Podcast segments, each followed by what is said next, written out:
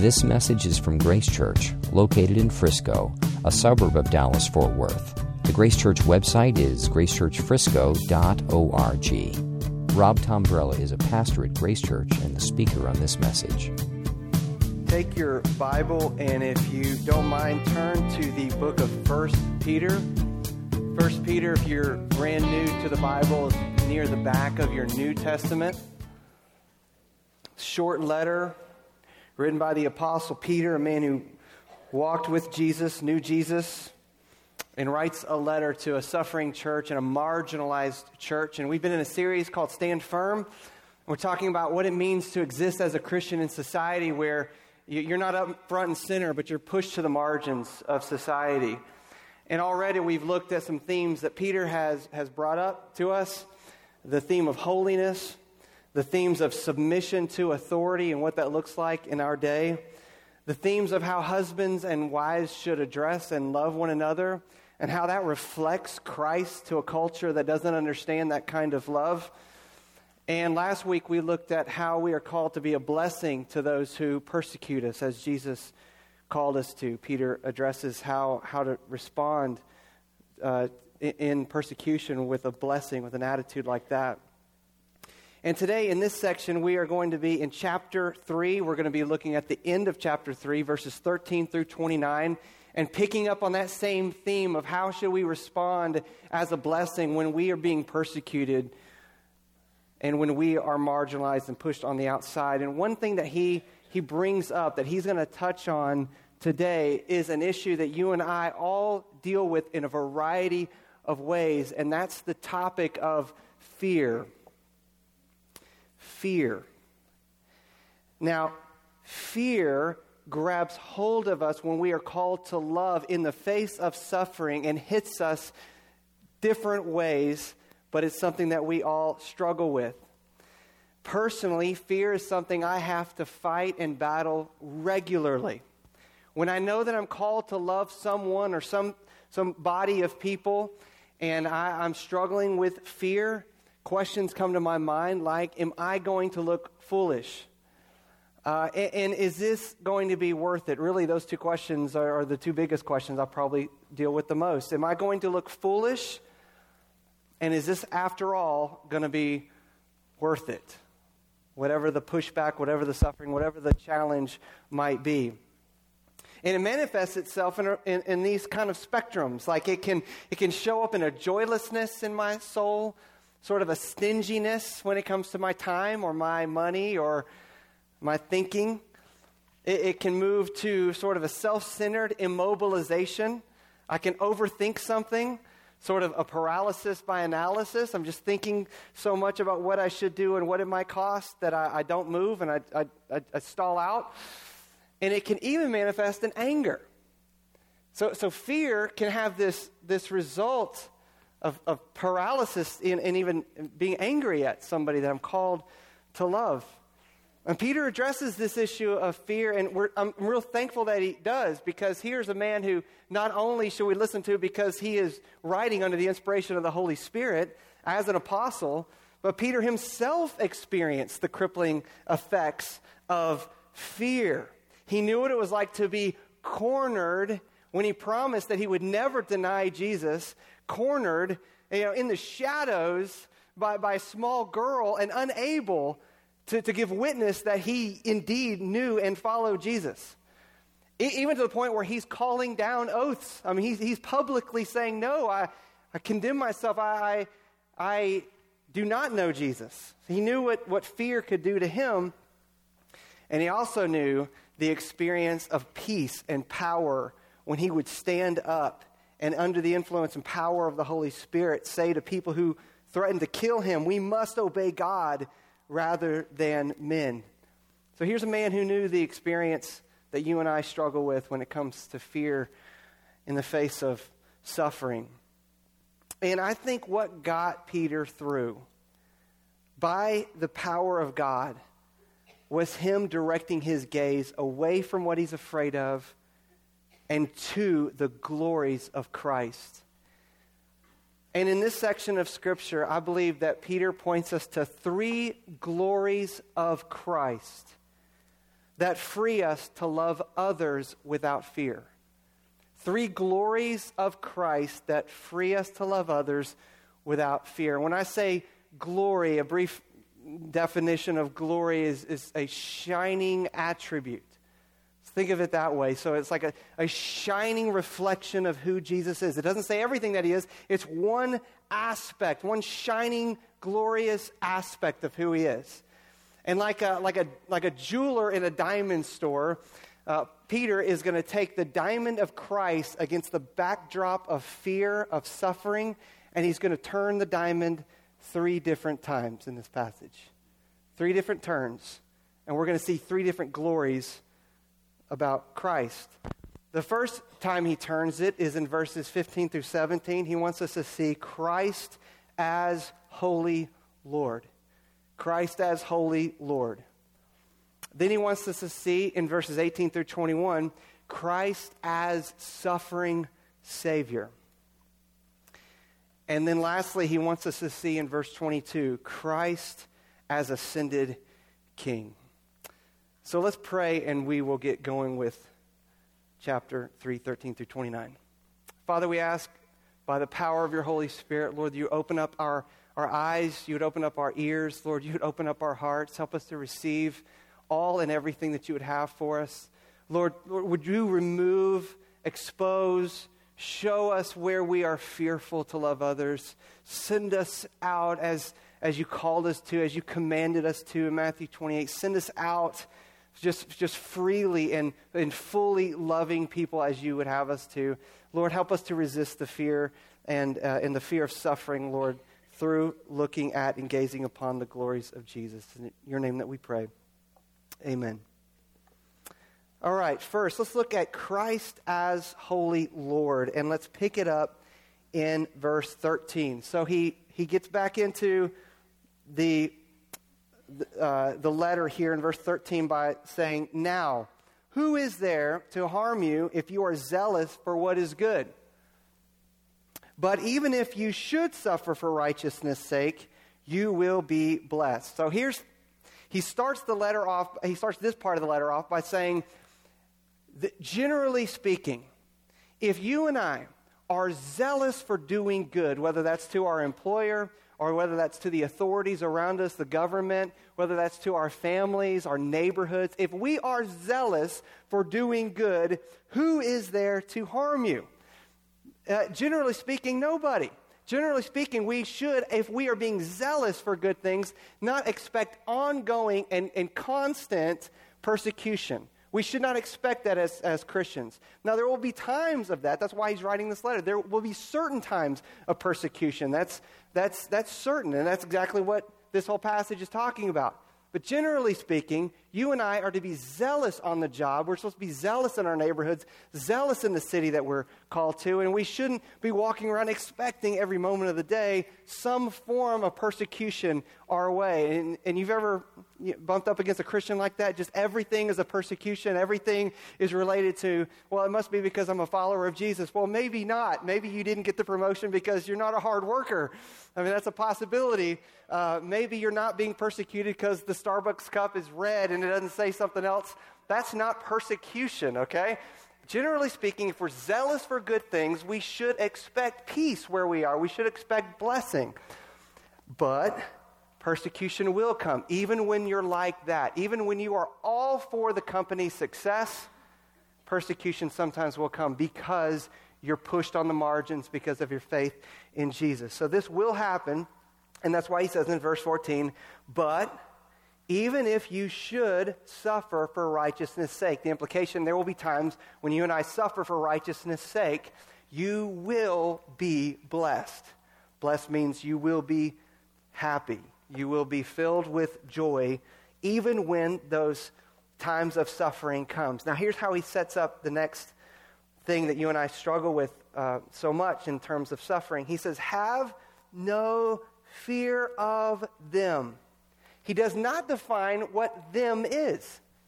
And it's helpful that he doesn't define what the them is because you and I all have whatever that is. And he's writing to a, a letter to a people who have a lot of different possibilities in terms of what they're afraid of.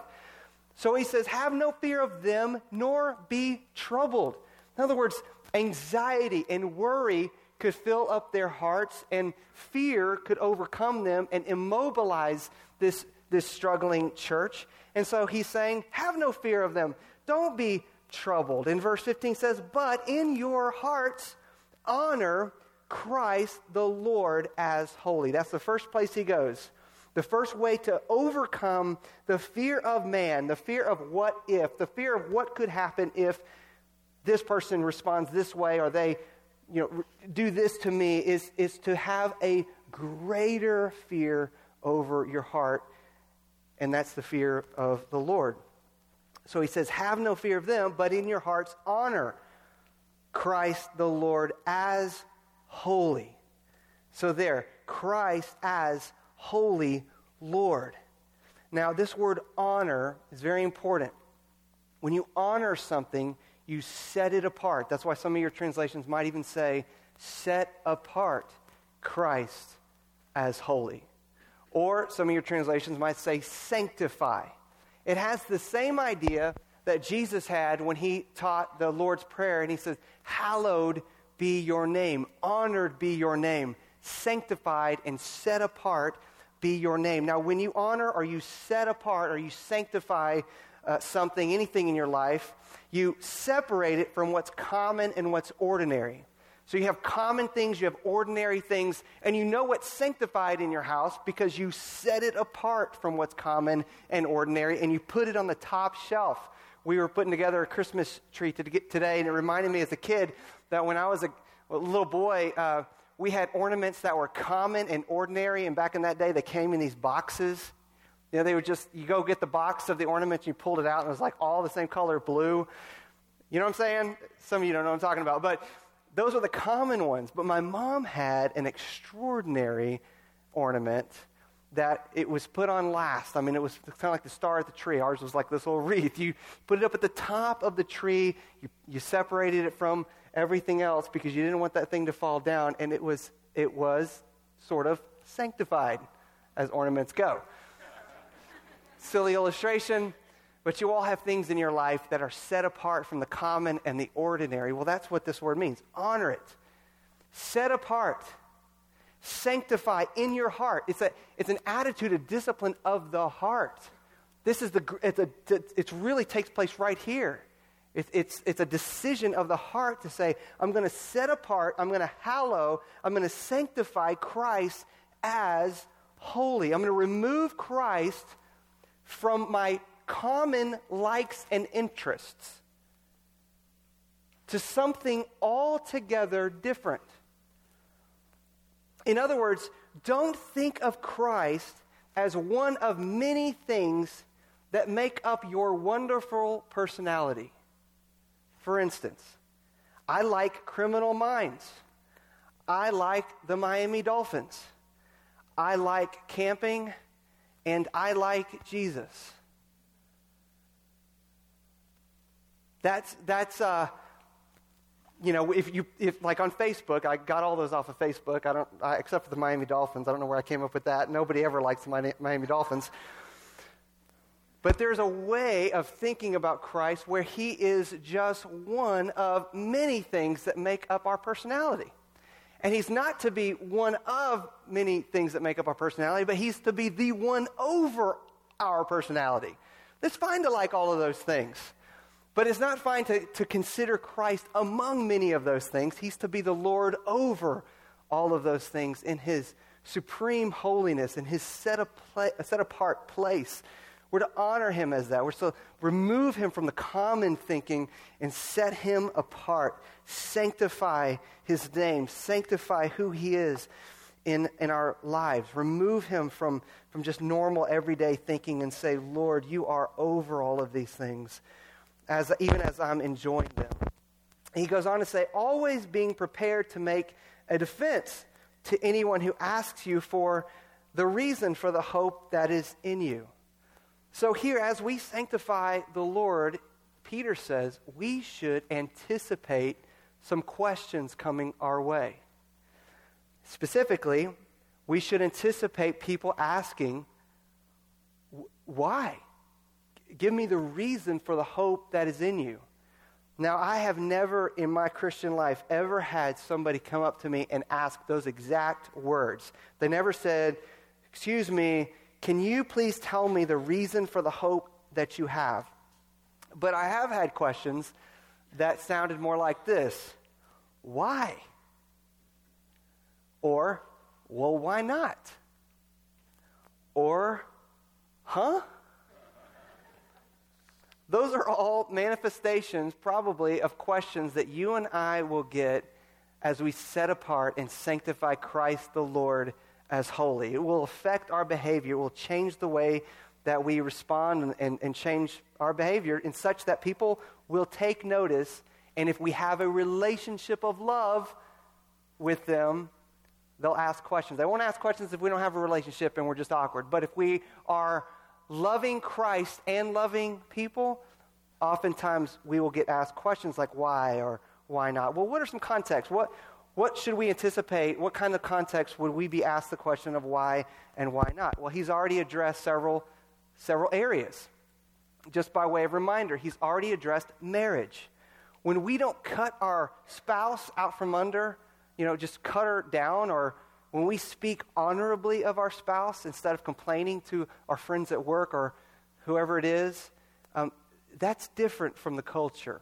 And that shines forth the glory of Christ. I mean, Peter has already said that, you know, unbelieving spouses can be won without a word by the conduct of their wives when they see your respectful and pure conduct. So that holy living has a, has a powerful impact on people. Sometimes we think, uh, I'm not, not doing anything. Listen, light shines in the darkness. And Jesus has said, You and I are salt and light. You, you can't hide a city on a hill. So just being where we are, living as Christ is Lord, is going to raise questions among people. He's mentioned speech. Listen, when we choose not to use profanity, when we choose not to laugh at demeaning or off colored or blatantly racist jokes with people we're b- building a relationship with, now it's easy if you're not trying to build a relationship, but it becomes hard when you're trying to build a relationship in an effort to share the gospel with people, when you're trying to build friendships, and then you don't laugh at the demeaning joke, and then you don't laugh at the profane humor, it, it raises questions. Why not? Why? When you choose to honor and respect your supervisor or your boss when everybody else is complaining. Listen, when you make sacrificial choices, for instance, like when everybody at the family table at Christmas is dogpiling with their words that one family member, and you choose to defend that person that's awkward. Now, it's sacrificial according to the Bible, but at the dinner table, it's awkward. So, another way of saying sacrificial is just awkward. All right? When you suggest a different restaurant for the meeting place because that restaurant objectifies women, why? why not? When you open up your home to someone in need, whether that's just being a, a good neighbor and just meeting friends and, and, and, and um, helping somebody who's lonely in your neighborhood, or helping with fostering or helping with adoption, you'll get asked questions like, why? Why would you do such a thing? I mean, here's, here's one that we're increasingly going to bump up against. When you can't make the game or the practice because of your commitment to the local church, I'm not saying you got to be at, you know, everything, the, the, every time the doors of the church are open, you're there. But in this culture, if you have to make some hard choices about some games or practices or leagues or whatever, eh, this is the sports driven city. So when you prioritize your life around the local church, it looks odd and awkward. And it will lead to some awkward conversations. And we will view these as, as troubles and problems, or we can view these as opportunities. Peter says, view these things as opportunities. Embrace the awkwardness that comes with following Jesus. So he says, be prepared for some awkward moments. And then he says, yet do it with gentleness and respect. Don't get angry at people. Don't, don't come across uh, overly spiritual. Just state your reasons and do it with gentleness. Do it with respect. Do it with dignity. And he says, verse 16, having a good conscience, so that when you're slandered, those who revile your good behavior in Christ may be put to shame. For it is better to suffer for doing good, if that should be for God's will, than for doing evil. So we should anticipate there'll be some times when it gets a little awkward because we're following Jesus and we're, we're trying to build relationships, but we can't go that far. We can't cross those lines. And so we get asked the question of why. We need to be able to say why. Christ is our Lord. Christ is our Lord. And, he, and his opinion matters. So that's the first thing. Uh, set apart, sanctify Christ as holy Lord. And then he goes into Christ as Savior in verses 18 through 21. So not only set him apart as holy, Lord over all, that will resist fear, that will, that will conquer fear. But more than that, consider that he's also the suffering Savior. The suffering Savior. Look at verse 18. For Christ also suffered. So when we are suffering, we're supposed to remember wait a second, Christ suffered. And that for signals he, he's answering the question well, why? I mean, we, we want to know why should I endure that? Why should I make things awkward? Why should I? Is that worth it? Is that really worth it? Well, it is worth it because it says, For Christ also suffered. Now, he suffered uniquely. Once for sins, the righteous for the unrighteous. That's us. That he might bring us to God, being put to death in the flesh, but made alive in the spirit. So, do you see that here Christ suffered in a way that you and I will never suffer, namely, once for sins, will never suffer for sins, the righteous for the unrighteous as a perfect substitute, that he might bring us to God like only Christ can. And, and he's put to death in the flesh, but notice the word here, but made alive in the spirit. I think we're supposed to capture the idea that Christ suffered for us and was vindicated. We will embrace suffering to the degree that we know it's worth it. And here Peter is letting us know listen, it's worth it. In the same way that Christ suffered and was vindicated. Do you see that? But was made alive in his spirit. So, yes, he suffered. Yes, he suffered excruciatingly in a way that you and I will never suffer. So, he did it, he suffered in a way that you and I can't copy. And he has to also suffer in a way that we are to to, to be an example of for us. So we're supposed to suffer like that. But in the same way that he was vindicated, you will be vindicated. I will be vindicated as, as we suffer. Listen, Jesus said, Blessed are you when others revile you and persecute you and utter all kinds of evil against you falsely on my account. I mean, the question on that one is okay, that sounds really nice, but how can I rejoice and be glad, like you say, now? He says, Rejoice and be glad, for your reward is great in heaven.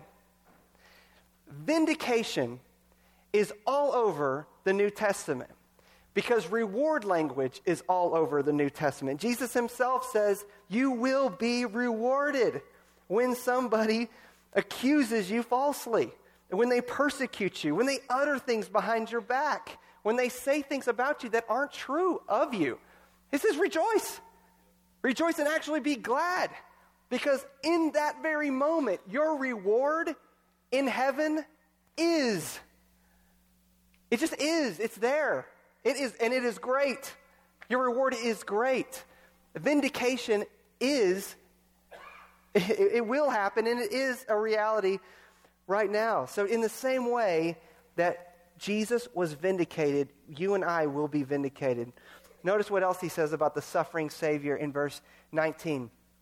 He was made alive in the Spirit, verse 19, in which he went and proclaimed to the spirits in prison because they formerly did not obey when God's patience waited in the days of Noah while the ark was being prepared, in which a few, that is, eight persons, were brought safely through water.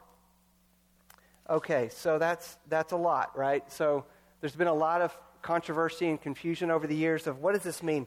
Does this mean that there's some kind of post death evangelism that Jesus does? Or what is he doing here?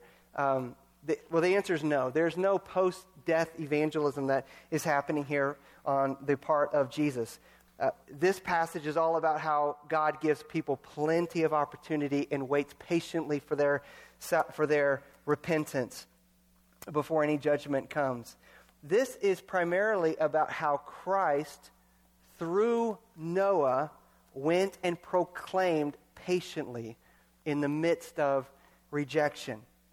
Christ himself went and proclaimed patiently through Noah in the midst of rejection. So he went and proclaimed, Christ himself went and proclaimed to the spirits in prison, that is, those who rejected Noah's message and are now imprisoned for their rebellion and rejection of, of the message to repent because they formerly did not obey when God's patience. See here, see that?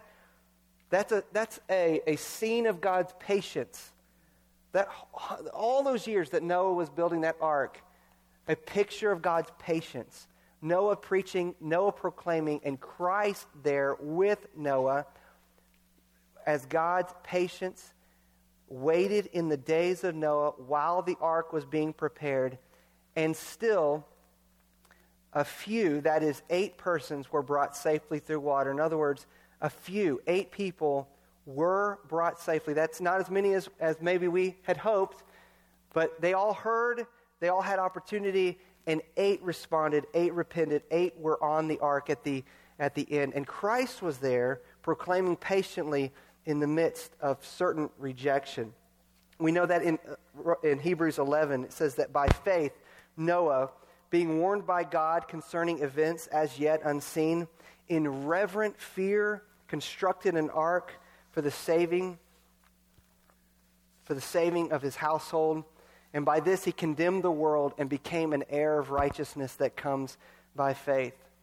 So listen christ is the suffering savior even there even there with Noah, with Noah, as, as Noah is proclaiming, as Noah is mocked, as, I mean, Noah is viewed as a utter fool for years until the rain came down. And you might be uh, viewed as an utter fool by your friends, by your family, by some higher ups, by some people that you really don't want them to view you as a fool, by some people that you really want to be their friend.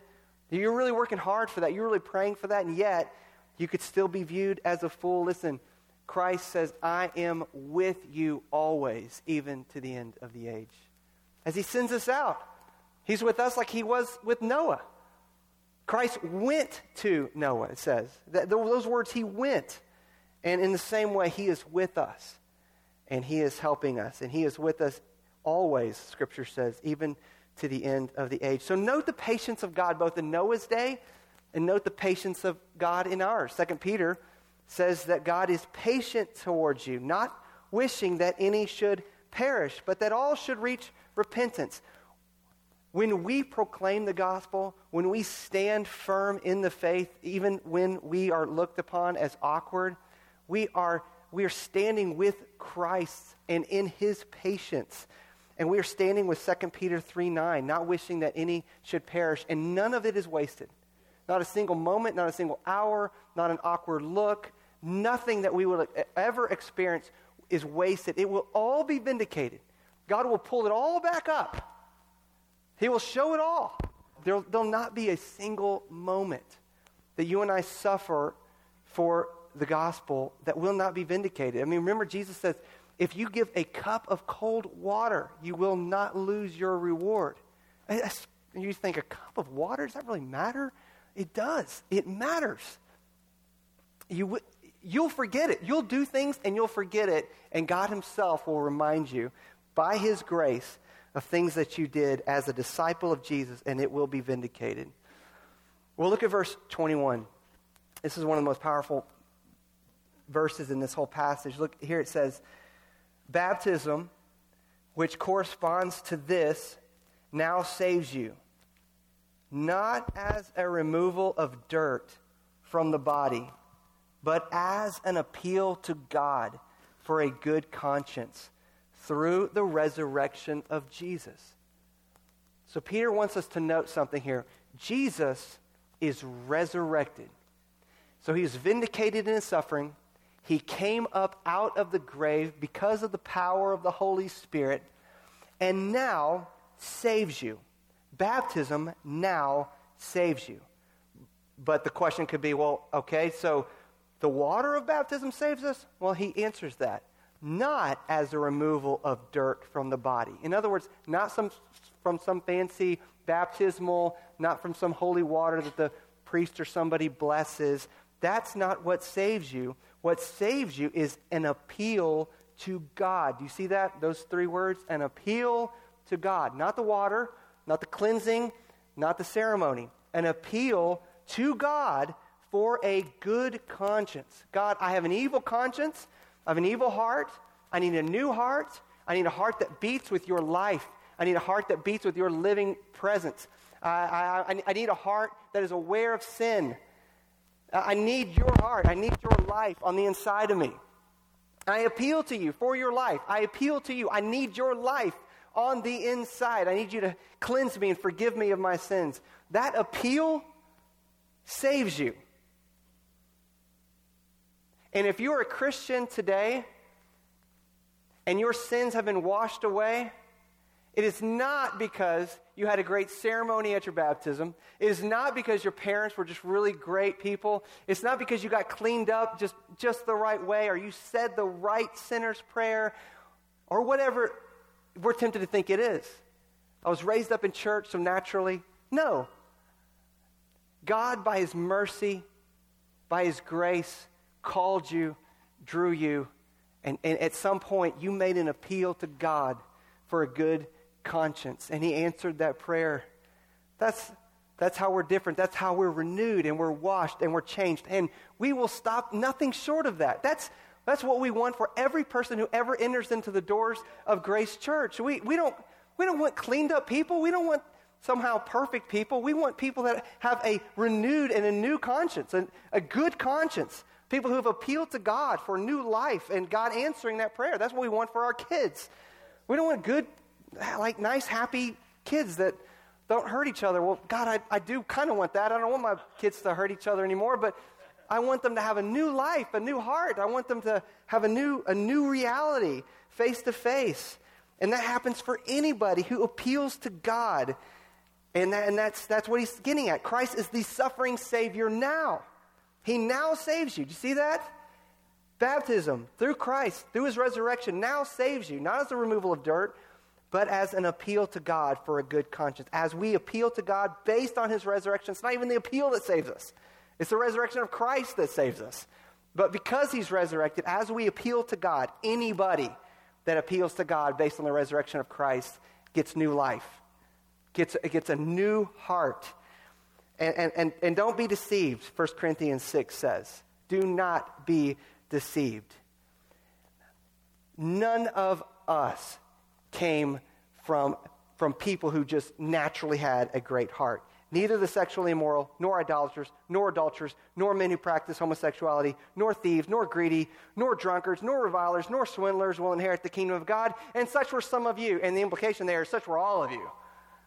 All of you. We were all like that. N- nobody came from we were, we were likely to be saved. I was likely to be saved based on my whatever. No, you were not likely to be saved. You appealed to God for a good conscience.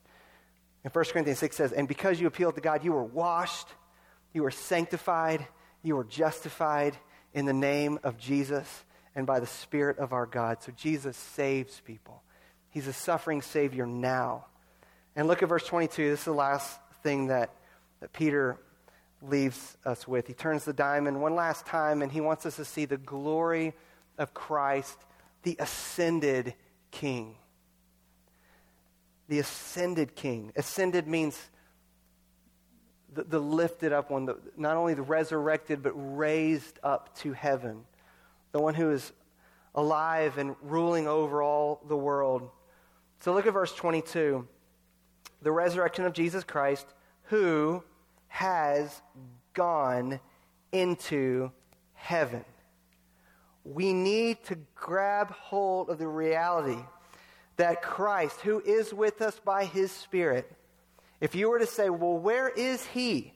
It's important that we're able to give a defense and say in verse, by verse 22, he has gone. He has gone. He has gone into heaven and is at the right hand of God. The picture there is that he has defeated all evil through his resurrection and that he has triumphed over darkness and triumphed over death and is seated in victory. And that's where he is with angels and authorities and powers having been subjected to him. So, all of those things that are so much more powerful than us, all those things that we should be afraid of, like angels, should be afraid of that. Authorities should be afraid of that. Powers out there, we should be afraid of that. Well, get this Christ has subjected all of those things under him. He is the Lord over every angel and every demonic angel. He is Lord over every authority, big, small, and otherwise. He is the Lord over every power. Everything that's being boasted of, of as, as a superpower. I mean, everything that we're afraid of in the world today, Christ is over. I mean, just think about Syria. Everybody's trying to figure out who's in charge of Syria based on 22, well, I don't know who I don't know uh, who, who who's there. I mean, everybody's trying to figure out who's what government's in charge and what tribe's in charge of who. Well, based on 22, Christ is in charge of Syria. He's over that land just like he's over this land, just like he's over every life there, and just like he's over every life in this room as the ascended king. The one who went and proclaimed, the one who suffered once for sins, has gone into heaven and is at the right hand of God. We can point to where he is. He is in heaven. So a question could be how is that good news in the face of suffering when I'm called to love somebody or called to love people? How's that good news? Well, where's God when I'm afraid? How is that good news? Well, the good news that he is gone is that he is not suffering now. Hebrews 10 says that since we have a great high priest who's passed through the heavens, Jesus, the Son of God, let us hold fast our confession, for we do not have a high priest who is unable to sympathize with our weaknesses. If he is suffering now, he is not able to sympathize with our weaknesses because he himself is weak. He himself is needing help in his suffering. He's needing emotional security as he's suffering, as we are needing emotional security, and that's not good news. But Peter says he's not. He's ascended. He's gone into heavens. He, he suffered once for sins, and he is not suffering now. And because he has, has suffered the way that he has, he's able to sympathize with us in our suffering. And he's able to give us mercy and give us grace to help in time of need. So maybe right now, you know that you're in a time of need. And maybe Maybe right now you know a time of, of need is coming because God is going to call you to love somebody that's difficult to love. Well, because Christ has ascended, he is able to give us his very comfort. 2 Corinthians says that as we share abundantly in Christ's suffering, so through Christ we share abundantly in comfort too. You know, he's able to comfort you, he's able to outcomfort your suffering, he's able to outdo and outlove and outgive anything that we give in obedience to Him.